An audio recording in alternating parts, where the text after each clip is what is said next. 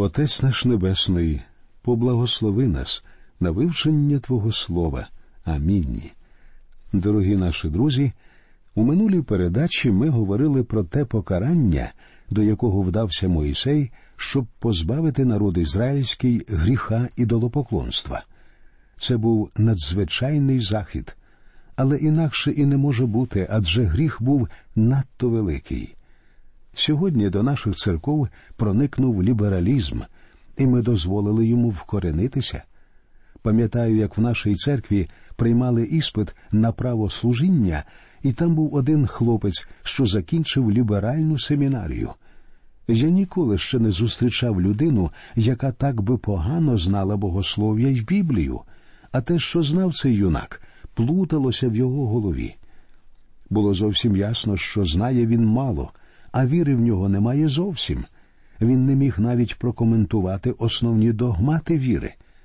Один з екзаменаторів дуже коректно сказав йому навіть якщо ви не вірите, то ви принаймні повинні знати, у що ви не вірите. Потім один старий служитель, що знав батька цього парубка, сказав його батько був у минулому великим проповідником. Він по справжньому вірив, і я впевнений, що прийде час, і цей парубок все зрозуміє і виправиться. Хочеться вірити в це.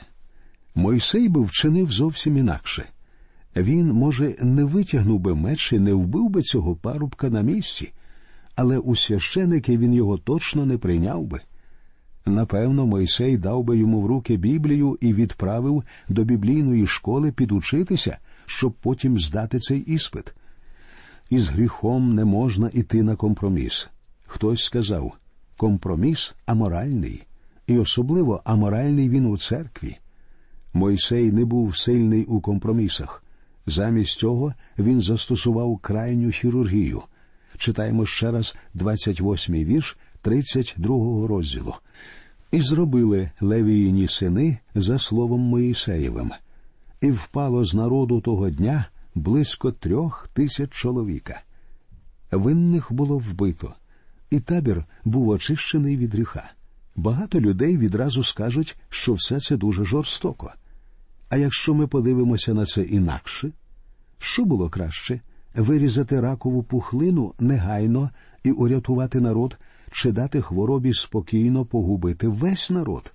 Подумайте про невинних чоловіків, жінок, дітей. Якби ті, хто схилив Ізраїль до ідолопоклонства, залишилися жити, народ ніколи б не прийшов до землі обітованої. Бажання піти на компроміси з гріхом повсюди поширене в сьогоднішніх церквах. Я бачу, як церкви одна за другою втрачають свій авторитет і вплив і стають слабкими і немічними, тому що вони впустили лібералізм. У боротьбі зі злом ми поводимося м'яко, сентиментально і нерозумно. Далі ми читаємо, як Мойсей знову клопоче перед Богом.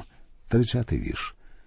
І сталося на завтра, і сказав Мойсей до народу: Ви згрішили великим гріхом, а тепер зійду я до Господа, може, складу окуплення за ваш гріх. Отже, гріх можна було окупити.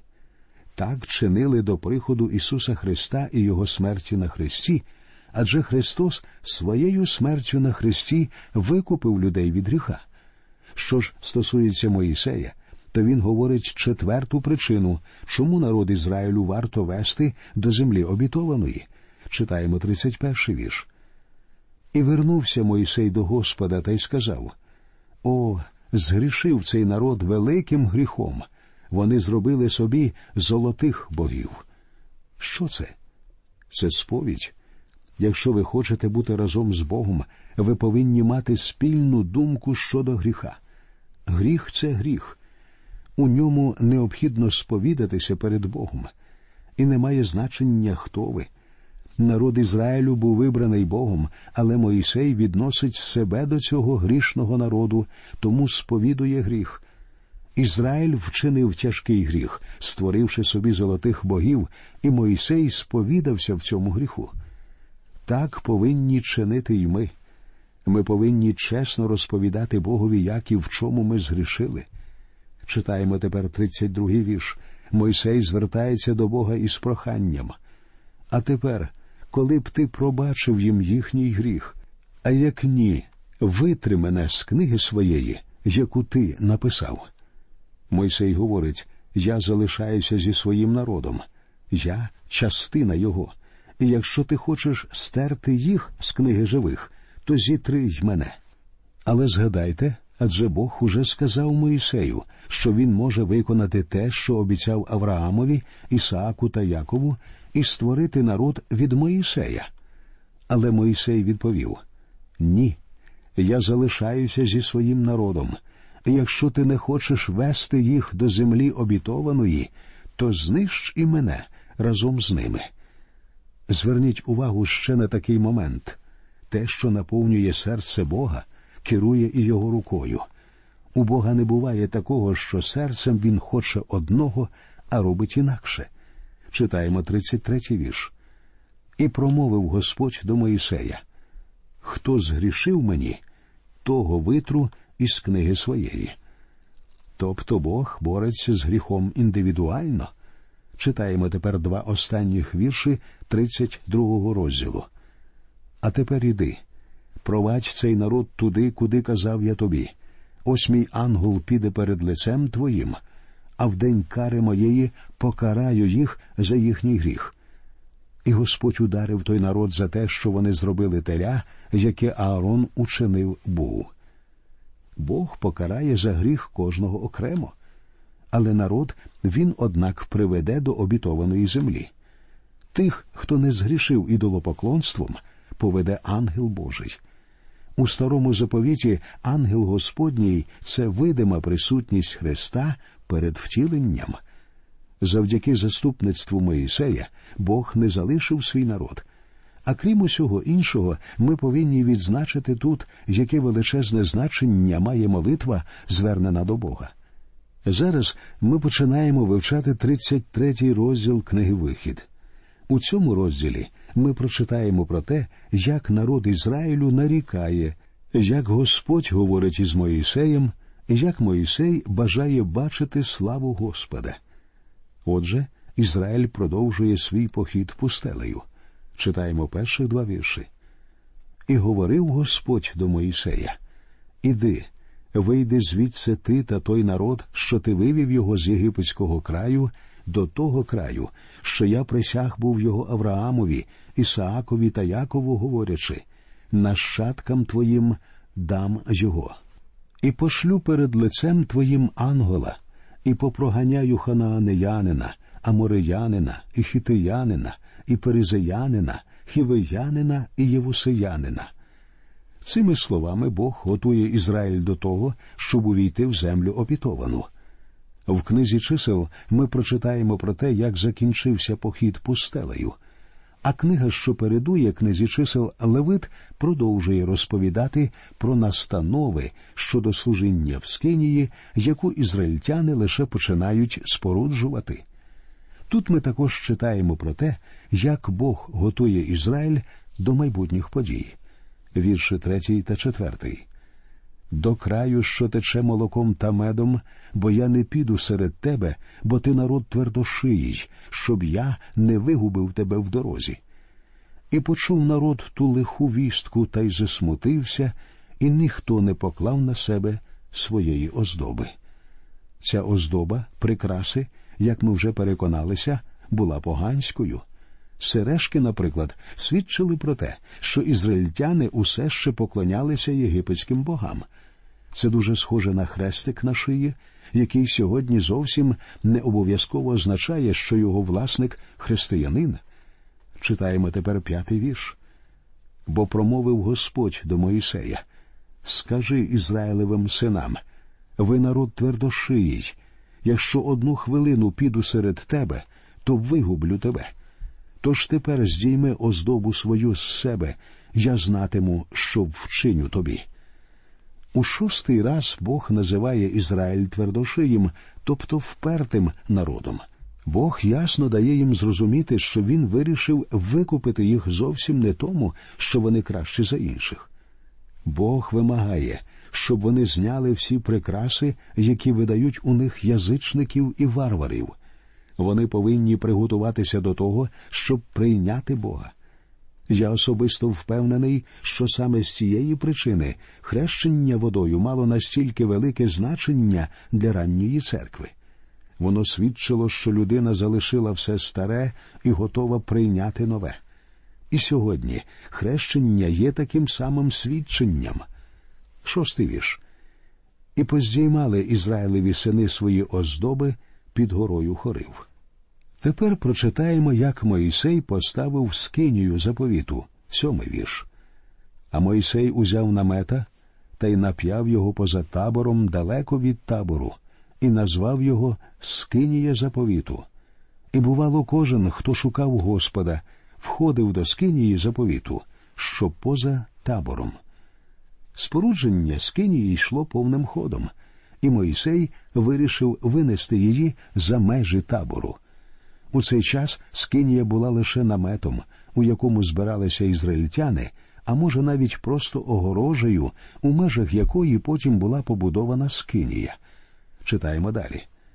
І бувало, коли виходив Моїсей до скинії, то підводився весь народ, і ставали кожен при вході свого намету і дивилися за Моїсеєм, аж поки він не входив до скинії. І бувало, коли входив Моїсей до скинії, то сходив в стовп хмари і ставав при вході скинії, та й говорив Бог із Моїсеєм.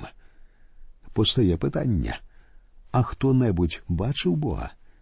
У 18-му вірші першого розділу Євангелія від Іоанна говориться, що Бога ніхто ніколи не бачив. А в 9-му вірші 14-го розділу Євангелія від Іоанна говориться, що той, хто бачив Ісуса Христа, бачив і Бога Отця. Господь Ісус Христос це об'явлення Бога, що має людське тіло. У старому заповіті одним з його імен був ангел Господній. Отож з Моїсеєм говорив ангел Господній. Читаємо першу половину одинадцятого вірша. І говорив Господь до Моїсея лице в лице, як говорить хто до друга свого. Як близькі друзі, що сидять поруч, розмовляє Бог з Моїсеєм, і все одно Моїсей не бачив Бога. Читаємо другу половину одинадцятого вірша. І вертався він до табору, а слуга його, юнак Ісус, син Навинів, не виходив із середини скинії. І знову ми чуємо ім'я Ісуса. Саме цю людину Бог готує стати наступником Моїсея. Не думаю, що тоді хтось підозрював, що так відбудеться. А коли ми займемося вивченням книги Ісуса Навина, ми побачимо, що Ісус Навин, мабуть, взагалі менше за всіх інших підходив на роль наступника Моїсея. Далі ми читаємо про те, як Мойсей звернувся до Бога в молитві і про відповідь Бога. Читаємо 12 та 13 вірші. І сказав Мойсей до Господа: Дивися, ти говориш мені, випроведи цей народ, а ти не дав мені знати, кого зо мною пошлеш. А ти сказав був Я знаю тебе на ім'я, а також знайшов ти милість в очах моїх. Тож тепер, коли знайшов я милість в очах твоїх, об'явиш мені дорогу свою, і я пізнаю, як знайти милість в очах твоїх. І побач, бо цей люд то народ твій. Мойсей просить про те, про що просив згодом апостол Павло в десятому вірші третього розділу послання до Филипян пізнати волю Божу. Про те ж саме просив і Филип у восьмому вірші 14-го розділу з Євангелії від Іоанна. Він говорив Ісусу Христу: Господи, покажи нам Отця і вистачить нам. Я впевнений, що кожне дитя Боже бажає бачити Бога. Тепер читаємо 14 і 15 вірші. А він відказав: Сам я піду і введу тебе до відпочинку. І сказав він до нього коли сам ти не підеш, то не виводь нас ізвідси. Мойсей прекрасно розумів, що йому необхідна присутність Бога. Самому йому було не впоратися. 16 вірш. Бо ж чим тоді пізнається, що знайшов милість в очах твоїх я та народ твій, Чи ж не тим, що ти підеш із нами, і будемо вирізнені, я та народ твій від кожного народу, що на поверхні землі. Важливо зрозуміти і завжди пам'ятати, що Бог зробив Ізраїль вибраним народом з певної причини, і церква повинна сьогодні стати вибраним народом. Це означає, що ми повинні стати насамперед народом Божим і керуватися волею Божою, а не якимись примхами або домислами. Читаємо далі. І промовив Господь до Моїсея. Також цю річ, про яку говорив ти, зроблю, бо ти знайшов милість в очах моїх, і я знаю на ім'я тебе. Мойсей стає дуже близьким Богові. Тепер вісімнадцятий вірш. А він відказав Покажи мені славу свою. Мойсей не міг бачити обличчя Бога. А далі читаємо дев'ятнадцятий вірш. І він промовив Я переведу все добро своє перед тобою і покличу Господнім ім'ям перед тобою, і я помилую, до кого милостивий, і змилосерджуся, до кого милосердний. Цей вірш використовує також апостол Павло в 15-му вірші 9-го розділу послання до римлян. Бо він каже Моїсеєві Помилую, кого хочу помилувати, і змилосерджуся, над ким хочу змилосердитись. Двадцятий вірш. І він промовив Ти не зможеш побачити лиця мого, бо людина не може побачити мене і жити. Так, це правда, друзі мої. Неможливо побачити лице Бога і залишитися живим. І нарешті читаємо з 21 по 23 вірші. І промовив Господь ось місце при мені, і ти станеш на скелі, і станеться, коли буде переходити слава моя, то я вміщу тебе в щілині скелі і закрию тебе рукою своєю, аж поки я перейду. А здійму руку свою, і ти побачиш мене ззаду, а обличчя моє не буде видиме. У цих віршах міститься важлива думка про те, що слава це образ Бога. Господь Ісус сказав, що коли Він прийде вдруге, на небі з'явиться ознака приходу Сина Людського. А в 30-му вірші 24-го розділу Євангелії від Матфія сказано І того часу на небі з'явиться знак Сина Людського, і тоді заголосять всі земні племена, і побачать вони Сина Людського, що йтиме на хмарах небесних із великою потугою і славою. Мені здається, цим знаком і є слава, про яку ми щойно прочитали у 21, 22 і 23 віршах книги Вихід. Коли Христос прийняв образ людини, слави з ним не було. Він прийняв принижений і смиренний образ і відклав у бік свою славу, але він усе одно був Богом. Ось чому він міг сказати Хто бачив мене, той бачив Отця. Нам не дано бачити Бога.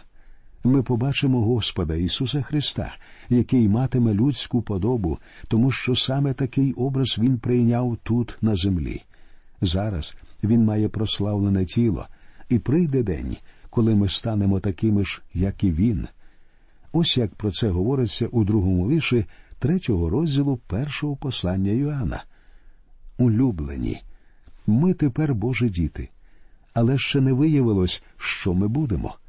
Та знаємо, що коли з'явиться, то будемо подібні до нього, бо будемо бачити його, як він є. Це і є надією християн, що живуть по вірі. Саме так і збирається жити Моїсей. Він добре знав, що Бог повинен бути присутнім поруч із ним, інакше він зазнає невдачі. І нам сьогодні, друзі, щоб подолати проблеми і труднощі нашого життя, необхідна присутність Божа.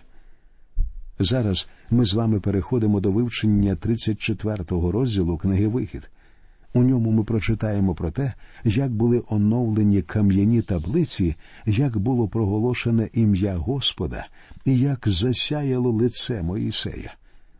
Спочатку давайте прочитаємо про відновлення таблиць закону, вірші з першого по четвертий. І промовив Господь до Моїсея Витиши собі дві кам'яні таблиці, як перші, Я напишу на цих таблицях слова, що були на перших таблицях, які ти розбив. І приготовся на рано, і вийдеш рано вранці на гору Сінай, і станеш мені там на верхів'ї гори. А з тобою ніхто не вийде, і на всій горі нехай нікого не буде видно, а також дрібна худоба і худоба велика нехай не пасеться навпроти цієї гори. І витисав він дві кам'яні таблиці, як перший, і встав Моїсей рано вранці та й вийшов на гору Сінай, як Господь звелів був йому, і взяв він у руку свою дві таблиці кам'яні. Перед нами нові таблиці закону. Перший Мойсей розбив, коли, спустившись із гори Сінай, виявив, що ізраїльтяни вже встигли створити собі золотого ідола і поклоняються йому. І ось Моїсей знову приходить до гори з двома кам'яними таблицями, на яких ще нічого не написано. А далі ми читаємо, як було проголошено ім'я Господа, п'ятий вірш. А Господь зійшов у хмарі і став там із ним та й покликав ім'ям Господа. Господь проголошує своє ім'я. І для Моїсея, і для всіх ізраїльтян це великий крок уперед у стосунках з Богом. Адже ім'я завжди щось означає. Коли ви чуєте ім'я Цезар, що приходить вам на думку, а коли ви чуєте ім'я когось іншого, звичайно, у вас у голові відразу виникають певні образи. І ось Бог проголошує своє ім'я, а Він хоче, щоб ізраїльтяни запам'ятали все, що їм довелося пережити з тих пір, як вони пішли з Єгипту. У наступній передачі ми продовжимо вивчення 34-го розділу. На жаль, наш час закінчується. Ми прощаємося з вами. Нехай Господь рясно благословить усіх вас. До нових зустрічей в ефірі.